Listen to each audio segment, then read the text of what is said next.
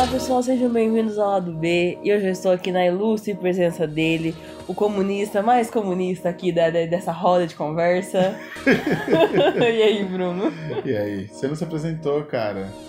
O que eu tinha que falar? Se apresenta. Gente, essa é a Bruna, tá? Ela não é comunista, tão comunista quanto eu, mas ela é esquerdopata louca e, e é a doida dos cinemas, das séries e de tudo mais. Sim, e pra você que tá chegando agora, seja bem-vindo ao lado B, né? O, o podcast que nasceu com a proposta de levantar discussões e incomodar as pessoas e levar reflexão. Pra falar merda. E, e com certeza, né? Porque não pode faltar as bobeiradas. É porque a gente não é especialista em nada aqui, tá? A gente dá a nossa opinião, a gente embasa o que a gente pensa, mas é aquela coisa, né, bicho? Se você quiser contestar a gente, você tem total liberdade de fazer isso. Inclusive é construtivo muito pra nós, porque assim a gente aprende muito mais sobre as coisas do mundo.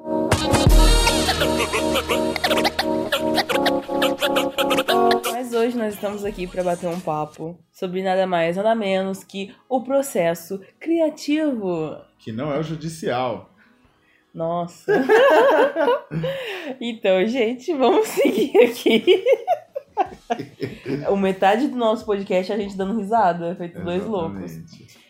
É, mas vamos conversar hoje um pouco, né, sobre esse processo criativo e como que a gente faz para desenvolver as nossas ideias e lidar com algumas frustrações também de quando as ideias não saem como planejado. Uhum. E, e, e como assim, como é que fala? Como aproveitar mais o nosso tempo ósseo, né? Porque às vezes a gente fica tanto nas redes sociais que você tá lá, consome muita coisa, depois não consegue desenvolver nada, vive se comparando. Então vamos começar esse bate-papo que vai ser longo. Então, Bruno, quando eu joguei essa, esse tema pra gente gravar, eu joguei pensando que, assim, eu vejo muitos amigos falando: Nossa, eu não sou criativo, nada que eu faço fica bom, mas como é que você faz pra ter tantas ideias? E assim, gente, eu também não sei. mas chega um momento que você fica borbulhando, né? Eu Uhum. acho que uma coisa que é muito válido e que eu faço com frequência é dar um tempo das redes sociais. Eu saber, esse é o primeiro ponto. Porque às vezes você tá consumindo tanta informação, tanta informação, que o seu cérebro não tem tempo pra, tipo, é, digerir aquilo e pensar, tipo, ah, o que eu gosto, o que eu faço. E eu acho que assim, dar um tempo é uma coisa que eu sempre faço. Mas você não acha que isso entra numa falta de experimentação, assim? Porque as redes sociais. Vixe, ó, o comunista dentro de mim vai falar muito alto agora. Ah, lá vem. As redes sociais, elas também têm um impacto muito grande na indústria cultural e a gente percebe isso, que as pessoas replicam muitas ideias que funcionam. Tudo que Uhum. dá certo, o pessoal vai fazer dar mais certo ainda, né? Então aí vem aquela, aquelas coisas famosas de filtros.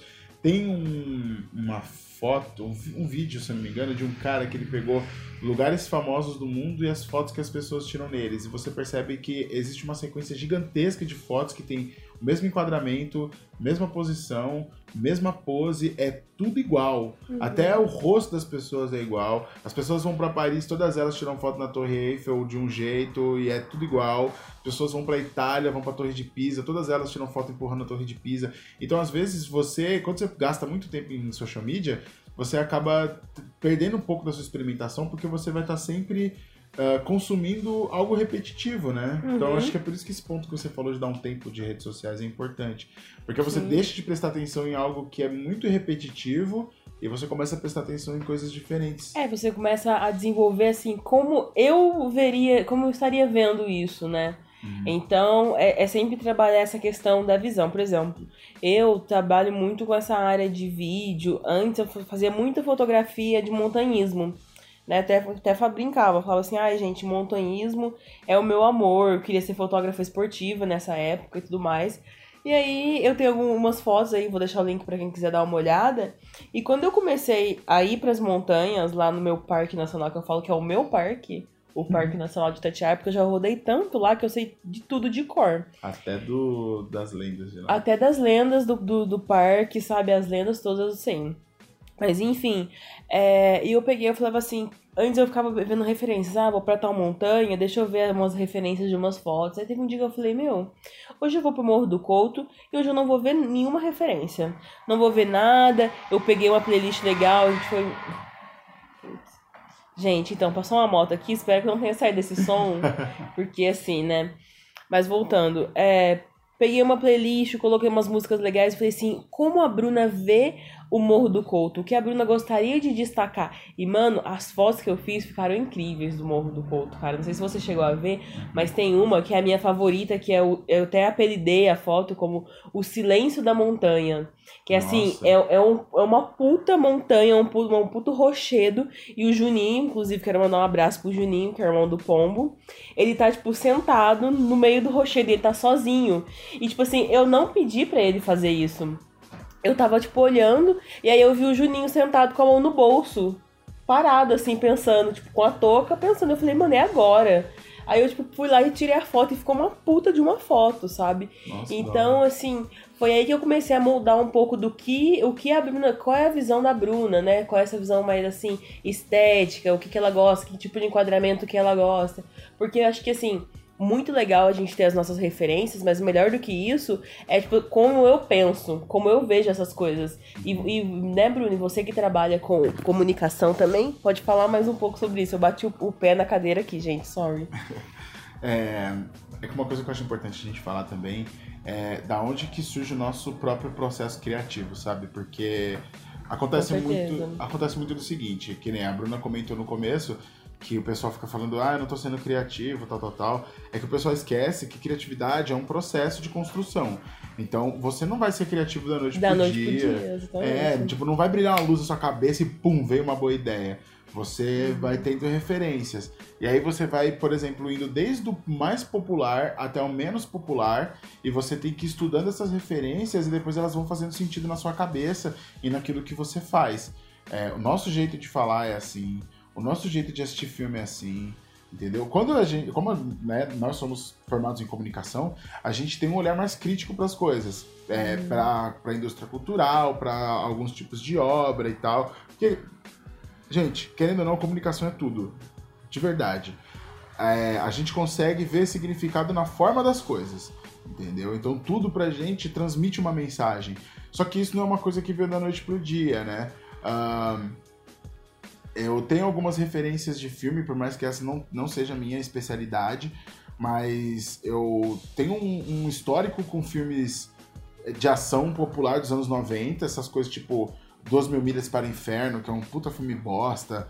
Uh, o começo Mas, desse filme, uh... inclusive, é, são, é um CG de dois escorpiões se matando. Gente. Uma rinha de escorpião.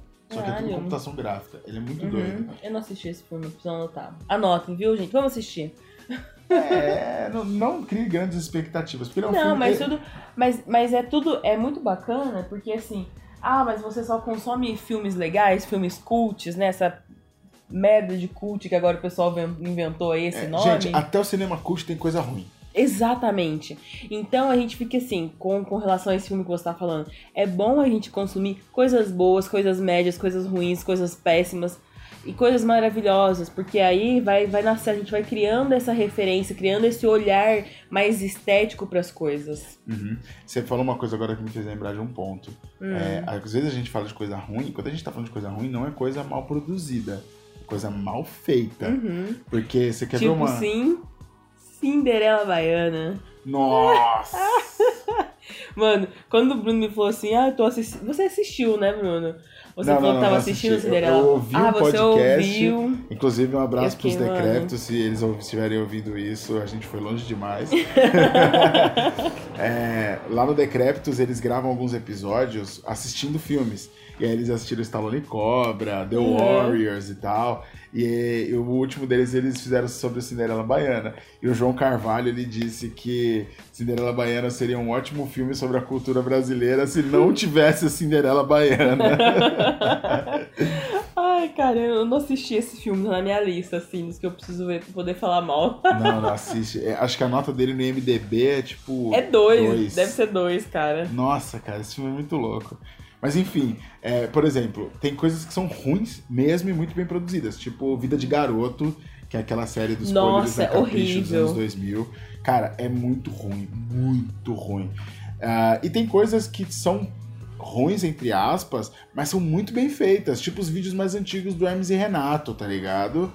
Tipo, os caras têm umas sacadas ali que são muito boas. E você vê que não precisa de grandes coisas para fazer. Tipo, uhum. o Palhaço Gozo Cara, você tem um cenário, uma, uma maquiagem de guache, sabe? Pra fazer o palhaço no rosto das pessoas uma boa ideia pro roteiro, você tem um puta de um programa, entendeu? E é assim, Hermes e Renato é sensacional, tá ligado? Vale a pena buscar para quem é muito jovem e não conhece Hermes e Renato, cara, é muito bom. É, essa galerinha dos anos 2000 aí, que deve estar escutando o nosso podcast. É, se, se, você nasceu de 2000 pra frente, você não deve conhecer não Hermes conhece. e Renato. Mas procura Hermes e Renato, procura o Telaclass, por mais que eles odeiem o Telaclass, que dava um puta de um trabalho fazer. O Bruno Sutter disse uma vez que se Hermes e Renato voltasse, uhum. uma coisa que eles não fariam mais é o Telaclass. Uhum. Que dá um trabalho monstruoso. O Hermes e Renato é uma coisa que você não precisa de uma produção muito grande para você fazer, mas eles têm uma qualidade de, de fala, de roteiro, de ideia, de desenvolvimento, que é muito boa também, tá ligado? E vamos falar um pouquinho de como a gente trabalha o nosso processo criativo agora, Bruno, porque eu acho que é muito bacana, porque assim, teve uma vez que eu fiz uma oficina, né, gente? Uma oficina de escrita criativa lá na, no Parque da Juventude. E aí uma das meninas falou assim: Ah, mas professora, às vezes eu saio de. Essa oficina foi de graça, só pra, só pra deixar um destaque. Então, assim, se você mora em São Paulo, procure, tem muita coisa gratuita nas bibliotecas, que é muito legal, que pode enriquecer, assim, né, do nosso olhar de várias formas. Uhum. Nossa, gaguejei, mas tudo bem. É, e a menina falou assim, professora, como que eu faço pra hum, ser mais criativa? Porque às vezes eu saio de casa e vou trabalhar, e tipo, e tô indo trabalhar e não tenho criatividade, eu vou sem a criatividade. A professora falou pra ela assim, você sai de casa para ir trabalhar sem uma perna? Ela falou, não, ela falou assim, então, é a mesma coisa, a criatividade está com você, você só precisa desenvolvê-la. E na nessa oficina, ela ensinou algumas técnicas, né, de escrita e tudo mais para você é, desenvolver. Mas uma coisa que eu já notei, que eu tenho muita dificuldade, é de me lembrar das coisas. Por isso que às vezes o Bruno brinca e fala assim, ai, a Bruna tá aqui com as suas anotações, não sei o quê. Porque é uma coisa que eu comecei a perceber que faz diferença para mim. É, às vezes eu tô tendo uma ideia e aí eu falo, tipo, ah, ok, eu não vou esquecer disso. Passou dois minutos, já esqueci. Passou uhum. três minutos, já pensei em uma outra coisa. Então, assim, a minha, a minha dica, que eu vou deixar, minha primeira dica é anote. Não tenha medo, sabe? Tudo que vier, você vai colocando e vai, tipo, ah, pensei em fazer tal coisa, pensei em fazer isso e aquilo. Deixa as, as ideias virem. Que depois que tudo vier, aí você vai, tipo, ah, isso aqui é bom, isso aqui não é. Você começa a fazer um, uma, uma forma de seleção, uhum. certo? E você, Bruno, como é que você faz um pouco, assim, do seu processo criativo? Porque o Bruno, ele é uma pessoa, gente, que ele tem altas ideias. Mas não compartilha comigo. Conta, conta. é que na realidade. Você fez uma cara de. Eu? É.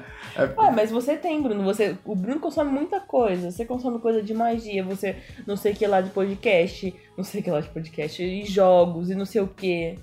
É, então, mas eu acho que. Eu acho que é o seguinte, o meu processo criativo, ele é uma coisa que ele, ela nunca. Sei lá, cara, minha cabeça é uma doideira.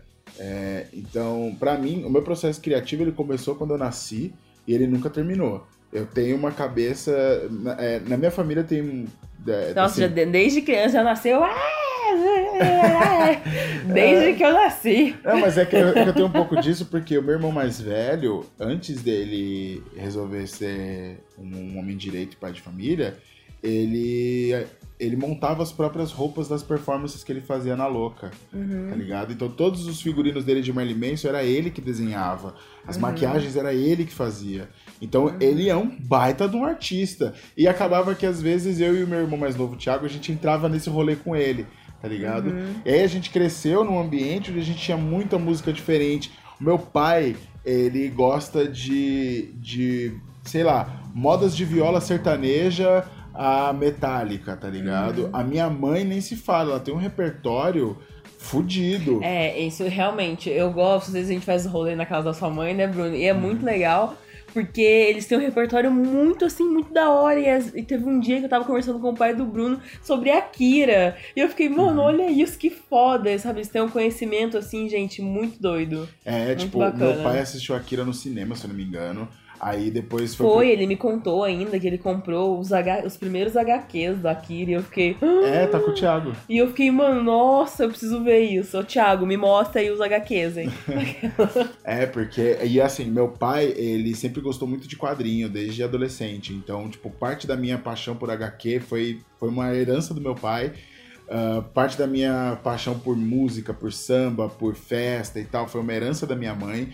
Então, eles têm um papel muito forte, assim, nesse meu crescimento criativo. E aí, quando eu comecei a, a parar pra pensar no que, que eu queria da minha vida, eu acho, acho que algum psicólogo que tiver ouvindo pode até entender isso. Eu fui pelo caminho contrário, eu quis ir pela tecnologia. E aí depois quando eu descobri a comunicação e a criatividade e a capacidade que a minha cabeça tem de criar narrativas, é que eu entendi o quão essa infância foi importante para mim, tá ligado? Uhum. Então, é, pode parecer até uma demagogia fodida eu falar assim, ah, meu processo criativo começou em casa é, com os meus pais e quando eu era criança e tudo mais. Mas é verdade, tá ligado? Eu tenho um tio que é poeta, entendeu? Tipo, grande parte dos livros que eu tenho aqui foi, era da minha mãe, era do meu pai, tá ligado? Tem muita coisa que eu, que eu consumo hoje de literatura que eu só conheço graças a eles, entendeu? Então e, é foda isso. E, e, é muito curioso porque assim a gente pode fazer uma ponte, porque você teve esse desenvolvimento desde criança. Eu já não tive isso. Uhum. Eu fui muito ausente, tipo, eu fui pegar o gosto por geografia, sabe, no ensino médio. Porque a família do meu amigo gostava muito, e aí eu comecei a me interessar. Eu falei, putz, geografia é muito legal. Aí a gente ficava olhando os mapas, estudando os países e tudo mais, e a cultura de cada lugar. Então, assim, é, eu tive que descobrir uma forma de desenvolver a minha criatividade. Porque a minha bagagem cultural, ela não foi tão rica, entendeu? Como a Sim. sua. Então, é, é legal, porque tem dois pontos aqui pra gente, né? Pôr na balança e falar assim, ó, trabalho assim, eu trabalho assim dessa forma. É, eu acho que uma coisa importante pra gente falar para pessoas que não se acham muito criativas é assim, você precisa de uma referência de acordo com a ideia que você tem. Então, um exemplo que eu dou é que na, no quinto semestre da faculdade, a gente, para quem não sabe, né, quem chegou aqui do Supetão, eu sou formado em publicidade, em comunicação social, e a Bruna é em comunicação social com ênfase em rádio, TV e internet. Uhum. E, então a gente tem um background assim, um pouco diferente quando a gente fala de academia. E na faculdade teve um semestre que o nosso projeto era fazer um vídeo de uma peça publicitária para um jogo. E a gente ia fazer do, do Outlast 2, que ia lançar naquele ano. E eu tive a ideia da gente fazer um found footage, para quem não sabe é aquela filmagem, sabe, de ah, encontramos a fita perdida. E é, o filme é sobre isso. Bruxa de Blair, basicamente é isso. Bruxa de Blair. Ah, isso é muito legal. É um found footage e e o foda é que o que para quem curte, né, games, Outlast inteiro é nessa pegada. Então, eu pensei assim, cara, como é que eu vou retratar o Outlast num vídeo, uma peça publicitária? Aí eu pensei no jogo. Primeira coisa que eu pensei, vamos ver o jogo. Tá, o jogo é desse jeito. Tem alguma obra que seja assim? Tem. Tem o Bruxa de Blair. Então eu vou assistir o Bruxa de Blair e vou, vou tentar entender o quê? quais, foram as técnicas que eles usaram. Então eu tive que assistir o filme com uma visão crítica, entendeu? Então isso tem a minha bagagem de. Eh, na época eu já estava na metade da faculdade e tal. Então pega toda a minha bagagem é, é, de estudo e eu comecei a pensar quais foram as técnicas que eles usaram, como que é o enquadramento, o tipo de tomada, o tipo das falas, como que eles construíram a cena tal. Eu tive um pouco de sorte também, cara, porque hum. Tem, tem alguns amigos meus que fizeram cenografia no Instituto Criar, então. Nossa, que legal. Às vezes a gente conversava e acabava é. descobrindo algumas uhum. coisas. Então, se não tivesse isso, eu ia ter que buscar no Google, construção de cena, sabe? A internet é uma ótima ferramenta para isso. As pessoas compartilham de tudo por lá. É, então, você precisa saber usar. Exato. Então, às vezes, você procurar, tipo assim, como construir uma cena.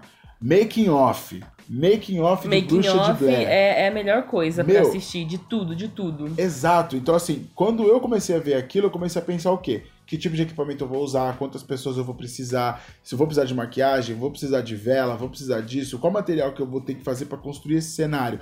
E uhum. fora toda a minha é, inclinação a gostar de filmes de terror, histórias de terror, jogos de terror. Então, como eu conheço essa atmosfera, uma coisa que é importante também para quem se pergunta: ah, mas como é que eu desenvolvo todos os tipos de criatividade? Não tem como você desenvolver tudo, entendeu? É, desenhar. O meu sonho é desenhar.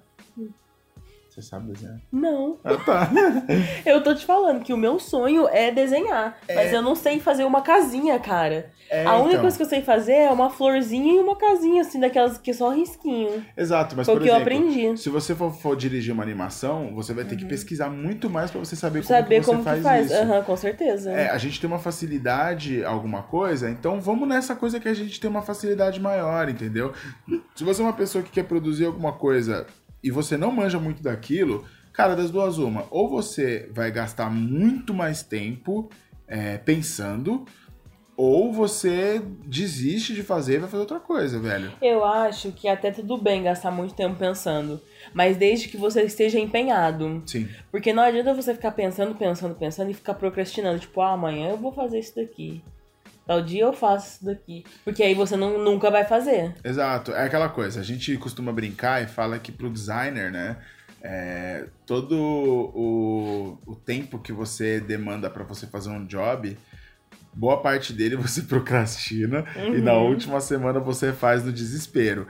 Isso pra quem é uma pessoa que é muito boa no que ela faz, ela vai fazer um trabalho bom no Flui, final. exatamente. Exato, mas por quê? Porque ela tem um background criativo muito grande. Então pra ela é tipo assim, é uma coisa que eu falo pras pessoas o seguinte: eu não tenho problema de bolar um roteiro e chegar na hora mudar tudo, porque como eu consumo bastante coisa, eu posso mudar de ideia de acordo com a minha realidade e aquilo vai ficar bom. Uhum. Você porque... consegue se adaptar facilmente. é. Isso, porque a minha visão como Essa- diretor, aham. como, ah, como editor e tudo mais. Sim. Quando é um job meu, quando é um job dos outros, eu sigo o que estão me falando e se quiser eu dou uns pitacos. Mas se é um job meu, o processo ele é bem diferente. entendeu? Eu acho que também, Bruno, é importante a gente destacar um negócio, que eu sempre escuto as pessoas no Facebook falando, sempre escuto, né? Eu só sempre leio as pessoas falando assim, ai, é muito bom trabalhar sob pressão, não sei o quê, você se você, como é que fala?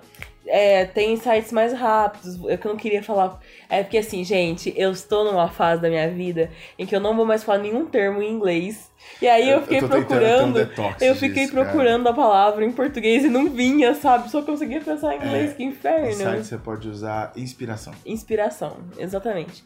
E aí, é, não é todo mundo. O, que, o, que, o ponto que eu quero dizer é que, assim, não é todo mundo que trabalha bem sob pressão. Uhum. Eu acho que, assim, tudo bem você trabalhar sob pressão, só que, tipo, eu. Se é uma coisa que eh, vai exigir muito da minha criatividade, eu não vou trabalhar bem sob pressão. Até que porque antes eu ficava muito nervosa. Agora eu já fico mais tranquila e falo quais são as soluções que eu posso apresentar pra esse problema. O que, que pode ser feito. Mas acho que a gente tem que parar de trazer esse glamour que trabalhar sob pressão é legal, que você vai se desenvolver mais, que você vai ter, resultados melhores. Não, cara. Todo mundo precisa de tempo, todo mundo precisa de um espaço pra respirar, todo mundo precisa sair, fumar um cigarro, tomar uma cerveja e depois voltar pra trabalhar. Porque teve uma época que eu trabalhava, não vou falar onde é que eu tava trabalhando, mas era assim, às vezes quando me davam um- um- uns cinco minutos muito louco, eu e o outro cara que trampava comigo, a gente saía, comprava uma cerveja no horário do almoço, tomava, voltava e continuava trabalhando, sabe? Não é legal beber no horário de serviço? Não é, não façam isso. Mas tô dizendo que às vezes a gente precisa de um espaço pra respirar, Sim. entendeu? Você precisa dar uma desligada. É, o que eu acho é o seguinte, a gente às vezes fica muito preso ao, ao senso comum. Então as pessoas vão falando assim pra gente, ah, é super legal fazer isso, super legal fazer aquilo. E não é legal, tá ligado? No fim das contas, não é legal você Não trabalhar é. sua pressão, você tá sempre muito louco da sua E a cabeça. saúde mental vai pra onde? Sua saúde mental vai pro caralho. A gente não pode esquecer a quantidade de pessoas que trabalham em agência, elas saem doentes. Entendeu? A agência é um lugar zoado pra sua cabeça. Uhum. Pro, pro bolso pode ser bom. É, mas a agência é um lugar foda. Então, é, às vezes, a gente tem que parar de glamorizar algumas coisas e começar a valorizar o que tá dentro da gente, tá ligado? Uhum, com É. certeza. Mas voltando a falar de processo criativo, E um, um ponto que eu queria destacar, Bruno, é que assim, é, não, se, não se prenda a uma ideia. Uhum. Porque às vezes isso acontece às vezes comigo. Tipo, eu tô fazendo um vídeo lá na minha timeline, beleza. E eu tô lá, tipo, nossa, tem alguma coisa que não tá legal, não sei o que, que eu preciso fazer, preciso mudar. Que, que eu vou lá? Eu vou lá e replico. Então, assim, gente, repliquem os seus trabalhos, façam cópias e mexam, sabe? Tipo, muda mesmo as coisas de lugar, joga uma outra trilha ali, joga um vermelho no seu desenho. É, é a mesma coisa que a professora me falou na, na, na oficina de escrita criativa. Não tem coisa melhor do que você reescrever. Então, tipo assim, já tenho aqui uma ideia, eu já tô com o meu trabalho é, caminhando, então eu vou refazê-lo em alguns pontos. Replique e vai, vai ser feliz. Porque é aí que você vai estar trabalhando também a sua criatividade. Sim, é verdade. Né? É, eu tava comentando com o pessoal do Trump esses dias sobre é, um pouco da minha ideia sobre roteiro, né? E aí um dos caras que fez letras, ele falou assim, nossa, mano, mas você, tipo, manja pra caralho de roteiro e tal. Eu falei assim, não, eu não manjo pra caralho. Mas o pouco que eu manjo, eu manjo por causa de quadrinho.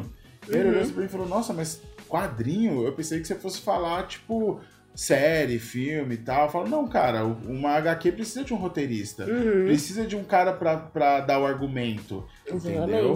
É, então, assim, como eu leio bastante coisa, tipo, do Alan Moore, do, do Neil Gaiman, do Brian Azarello, esses caras assim, eu acabo tendo outras ideias e, tipo, de diferentes... É, é, mas é foda, porque tudo que eu leio é muito louco. Eu não gosto de quadrinho de linha, tipo, eu sou muito mais o cara das Uhum. graphic novels e tal, então eu acabo pegando umas ideias muito diferentes sobre o que são, o, o, que, que é um roteiro bem construído. Então, é, assim, eu tenho uma crítica forte sobre filmes de super-heróis, sobre filmes de ação dos anos 90. Já dizia, já dizia não, né? Vou falar, já disse Scorsese. Filme de super-heróis não é cinema.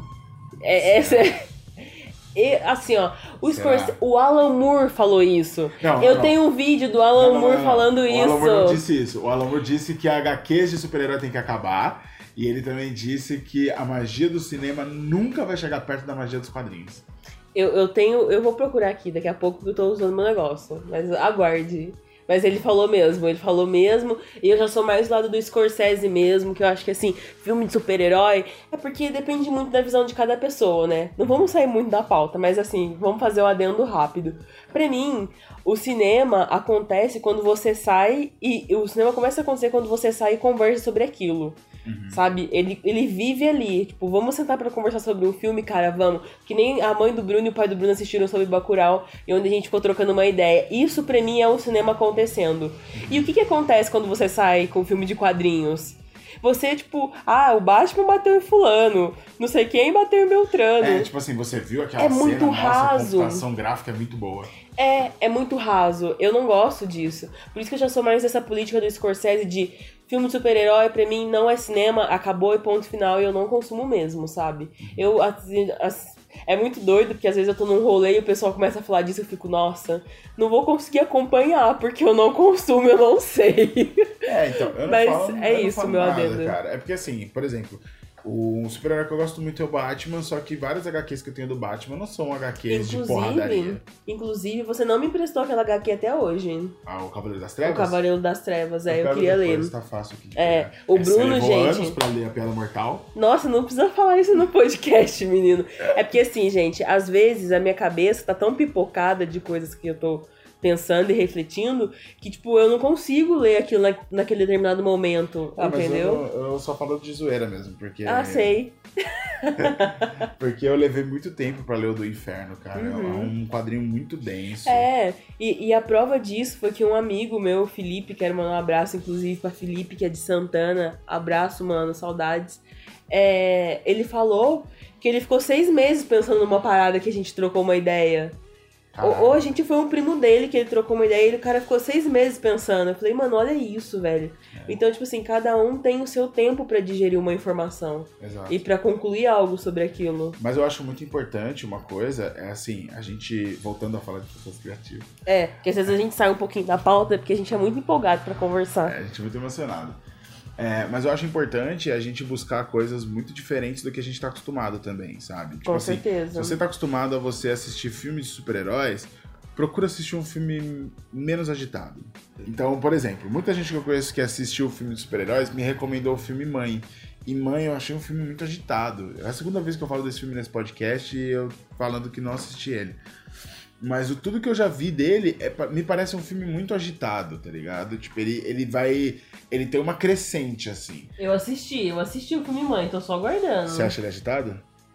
Acho, Tá, acho. obrigado. Ele é um filme agitado. Então, era só isso que eu queria falar. Porque ninguém que eu conheço que gosta de, de, de filme de super-heróis chegou pra mim e disse: Brunão, eu assisti Um Segredo Entre Nós e achei um filme bom. Porque Um Segredo Entre Nós, ele é um filme, ele é um puta de um drama, e é um drama Uhum. familiar. Então o filme ele só tem gente trocando ideia, e situações acontecendo, e uma É trilha sonora porque- marcante. É porque eu, às vezes, eu não queria comentar isso, mas às vezes me parece que quem assiste, quem consome muito esses filmes de super-herói, me parece que a pessoa tem preguiça de pensar. Então, mas Você eu não acha que faz que. Eu tenho um pouco de certeza, sabe? Porque é um é porque eu não queria me comprometer falando isso sozinha. Não, mas é, mas é que é um filme que ele é puramente entretenimento, não é um filme É. feito pra você pensar sobre a sua vida. Uhum. Ele é um filme feito pra você assistir, se divertir e tal. Acabou, acabou ali, saiu da sala de cinema, ninguém vai conversar Exato, mais. não é um Black Mirror, tá ligado? Uhum. Que é um negócio que vai te deixar mal, você vai ficar pensando naquele, que não sei o quê. Mas também não precisa ser assim. É que nem literatura. Nem tudo que você lê tem que te fazer pensar. Uhum. Nem tudo que você lê tem que deixar você cabreiro com as coisas e tal. Uhum. É, por exemplo, eu acho a Stephanie Meyer uma escritora mediana? Acho muito. Critiquei muito o pessoal que leu Crepúsculo? Nossa. Olha, eu comprei todos os livros de Crepúsculo. Eu ainda. E. Ai, gente, bati a mão. Isso é tão old, Bruno, que eu comprei quando vendia pelo catálogo da Natura. Nossa, tô ficando muito velha. Eu comprei pelo catálogo da Natura, assim, ó. As... Ai, consigo lembrar perfeitinho as imagens dos livros, assim, ó. Um, dois e três. São três ou são quatro? São quatro, né? São quatro. São quatro. Eu comprei todos, gente. Que momento nostálgico. É o Crepúsculo, Crepúsculo, Lua Nova, Eclipse e Amanhecer. Verdade, são quatro livros. Gente, época boa que não volta mais. Então, mas é louco isso, Você achava porque que ia assim, um hoje eu não critico mais quem leu Crepúsculo, porque muita muitas pessoas que eu conheço que leram, tipo, pe- pegaram gosto pela literatura, foram ler coisas bem Através, melhores. aham. Isso, e foram É o começo, né? Exato, é, é a mesma. É que assim, meu problema. Pra Ah. mim, eu, o primeiro livro infanto juvenil que eu li inteiro foi A Droga da Obediência do, do Manuel Bandeira. Uhum. Eu acho que é do Manuel Bandeira esse livro. E é um livro muito legal. Eu acho que se eu ler. Desculpa. Acho que se eu lesse ele hoje, aham. eu ainda acharia ele uma obra muito boa. Porque ele é uma espécie de romance policial no ensino médio. Tá ligado? Legal. É muito da hora. Tipo, as crianças descobrem que algumas crianças estão sendo drogadas com a droga da obediência. Isso faz com que tudo que os adultos falem, elas obedeçam e tal. Aham. Tem toda uma ideia por, por trás dos panos de, de ditadura e de controle social Sei. e mental e tudo mais. Bacana. É muito da hora. Então, assim, Preciso eu ler. sei que tem obras muito melhores, mas hoje eu não critico mais quem teve contato com a literatura por obras não tão boas assim, tá ligado? Porque depois disso você vai pegar, tipo, vai, vamos lá. Cruza os braços no ombrinho. Vai. Vamos lá. Esse é o problema de você consumir muita coisa, que tudo vira referência. É, Então, é, se você começou com uma Stephanie Meyer, aí depois você passou pra, sei lá, uma Anne Rice. Anne Rice já é infinitas, infinitamente melhor, tá ligado? Uhum. Da Anne Rice você passou pra Bram Stoker, leu Drácula de Bram Stoker, entendeu? Leu Os Vampiros de John Carpenter, ou assistiu o filme, eu não sei se daí foi livro. Ai, não sei, cara. Enfim, conheço mas o filme Os. Vampiros de John Carpenter é muito bom também. Então, se você foi indo nessa crescente, aí você descobriu o Lord A no meio do rolê. Aí você chegou em Senhor dos Anéis, que é mil páginas. É, Brincadeira, rapaz. o, o Lord ele escreveu um livro recentemente que tá, foi lançado pela Penumbra que chama Deus é um Dragão. É muito Hum. bom, que ele dá uma, uma outra visão, uma outra cosmovisão sobre Deus do que a gente tá acostumado a ver por aí, tá ligado? Sim. Ah, que interessante. É muito louco. Então, assim, se você vai indo nessa crescente, de repente você esbarra num Sartre, esbarra num. Num Albert Camus, e esbarra no. Aí, tipo, se você vai mais pros quadrinhos, você vai esbarrar com Alan Moore, você vai esbarrar com o Neil Gaiman, você vai esbarrar com o. Inclusive, Bruno, eu quero fazer um adendo aqui que tem um documentário no YouTube do Alan Moore. Não, não, não, não. Do Neil Gaiman falando sobre hum, Black Dog e o processo criativo pra esse quadrinho. Nossa. E assim, mano, é de fuder, porque o cara chega no, no quintal dele ele fala assim: Ah, sabe aquelas rosas que eu desenhei lá, que o cara tá andando no meio delas? É aqui no meu quintal que eu tive a inspiração. E eu fiquei, quê? Mano, é chocante. Gente, assistam o documentário aí no YouTube, é muito bom, cara. Se vocês puderem, leiam Black Dog, que foi. A arte toda foi feita pelo Dave McKean, que é um baita um Nossa, artista. é super artista, cara. É, Demais. E o Black Dog, ele conta os sonhos de um cara chamado Paul Nash, que era um soldado e um artista plástico. Só que todos os sonhos que estão naquele livro, porque ele tinha mania de anotar os sonhos dele. todos os sonhos que tem naquele livro tem um cachorro preto.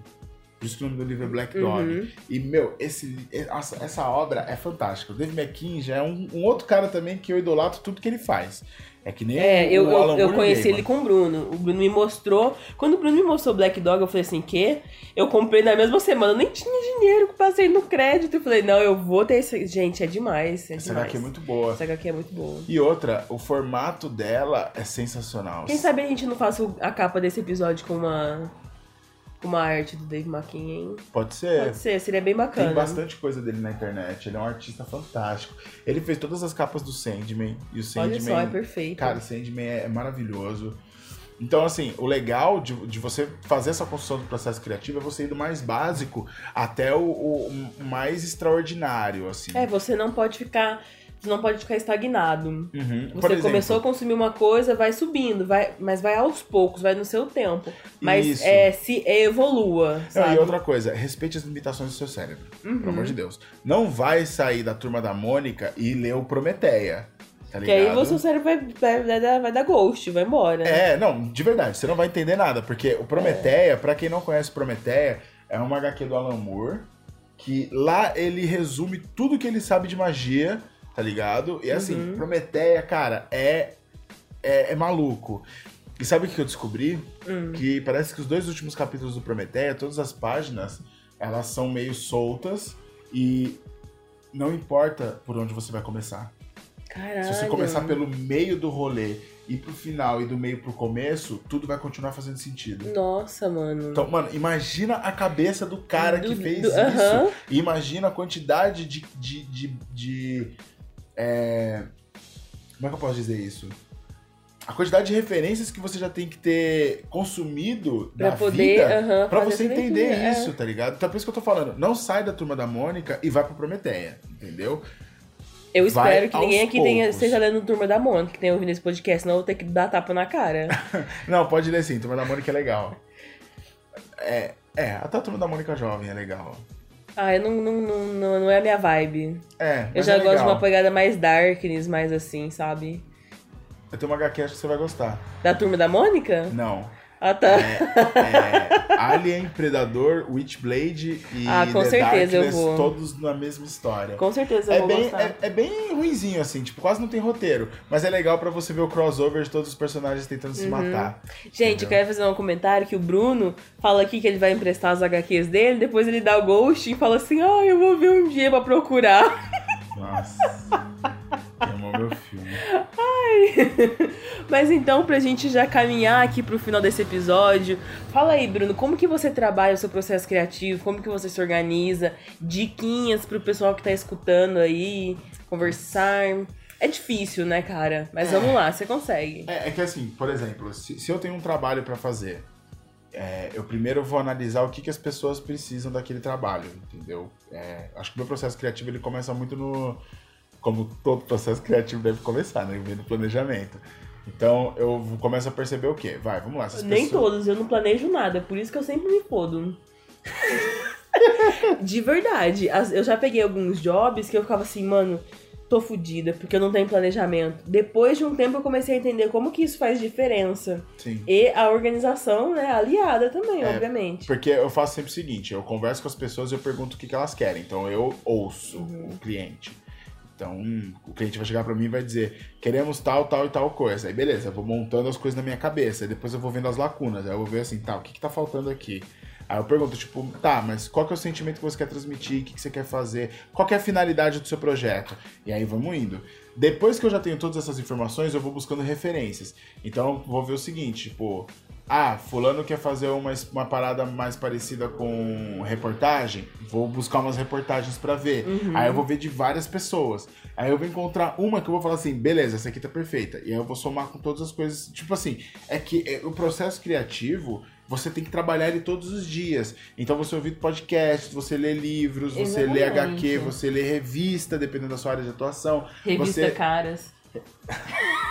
Até, até a cara, cara serve, foi melhor, entendeu? velho. Porque, por exemplo, se a gente for chamado pra fazer um filme falando de socialite, a gente vai ter que ler caras. Falando nisso, eu tenho uma foto muito boa que eu pensei que poderia ser capa desse episódio também. Aí, ó, criativo. De uma Ah. senhorinha sentada no shopping lendo revista Caras. Boa. E aí, tipo, eu vou, eu vou construindo todas essas coisas na minha cabeça de um jeito como vai fazer sentido para aquele projeto que eu tenho. Entendeu? Então, é, é, assim, eu já venho construindo isso há algum tempo, acho que há bem aí uns, uns 20 anos, assim, que eu já tô, tipo, consumindo um monte Revelou de coisa. a idade, hein? que eu já tô consumindo um monte de coisa e tal. E depois que eu saí da faculdade, eu tô cada vez mais atento e com o olhar mais crítico pra comunicação. Então, eu somando todas essas coisas, me faz é, ter uma clareza maior na hora que eu vou montar um trabalho. Então, eu, eu consigo puxar poucas coisas. Então, tipo assim, eu vou pegar uma técnica aqui, eu vou pegar um jeito de fala aqui, eu vou pegar uma outra coisa aqui, eu vou desmembrar essas coisas, então eu vou tentar entender no detalhe como que aquela cena foi construída, como que aquilo foi feito, como que aquele quadrinho foi escrito, qual era o contexto histórico, que isso é muito importante da gente saber, entendeu? Não adianta a gente querer saber do presente, ou melhor, querer ver o passado com cabeça de presente. A gente tem que Exatamente, entender o é. contexto histórico das coisas pra gente saber por que, que as pessoas fizeram isso. É. Ah. Coisas do Nietzsche que o seu pai tava falando. Isso. Então, assim, dicas pra você construir nesse mundo louco de hoje em dia. É, assista os making offs das coisas que vocês gostam. Inclusive, ah, não tem making off de HQ. Tem sim. É Tem algumas... que saber procurar só. Tem que saber procurar. A, o Sandman Definitivo, todas as edições têm uma espécie de making off no final com comentários dos desenhistas, comentários do Neil Gaiman. O, o Dave McKean com o Neil Gaiman eles fizeram Capas na Areia, que tem todas as capas do Sandman com fotos particulares e comentários dos autores. Então tudo isso enriquece muito o seu repertório, entendeu? Então busquem sempre como que aquilo foi feito, como que as pessoas estão, estão pensando hoje em dia. Eu vou recomendar para vocês assistirem, né, momentos loucos da América Latina, que a gente viu é, golpes, Lula saiu da prisão e tudo mais. É, Chile tá, tá tudo louco. Cê- falando nisso, você viu o que tá acontecendo no Chile? Vi, tô por dentro de tudo. Você viu que tá aparecendo Cyberpunk lá? Sim, eu vi, Muito cara. louco, Eu vi cara. hoje de manhã uma imagem de uma senhora metendo a vassoura assim no, no, no carro e eu fiquei, mano do céu. Então, o Chile passou por um processo muito violento de ditadura militar e existe um filme, que é o filme que eu vou recomendar agora, chamado No. N-O. É um filme que conta de, de em vista da publicidade como que foi montar as peças para a campanha que ia fazer com que eles tirassem a ditadura votando não.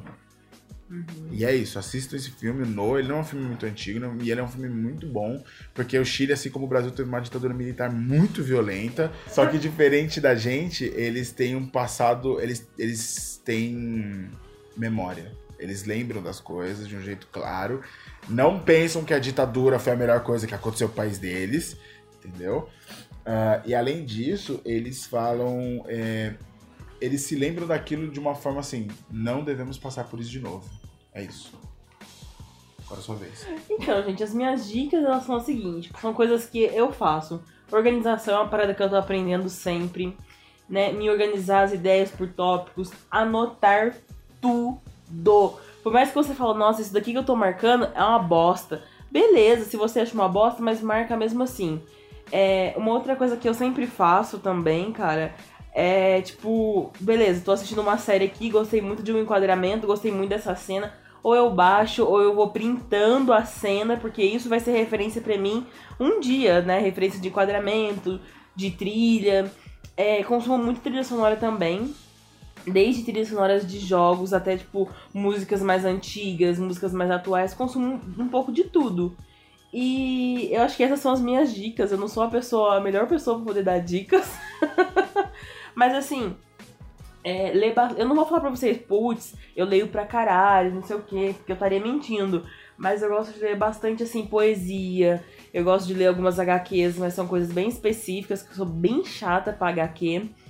E, e, e, assim, tem, por exemplo, um livro que eu comprei do Hitchcock, que, que é uma- são entrevistas com o Hitchcock, é onde ele tá falando, tipo, ah, a minha inspiração. Mano, tem uma, uma- tem uma cena do Hitchcock que é muito famosa, que é ele deitado no rio da Tanzânia procurando inspiração, mano. O cara de terno deitado lá, sabe? E ele fala, ah, eu fui lá porque era o momento que eu estava precisando de criatividade, desligar a mente.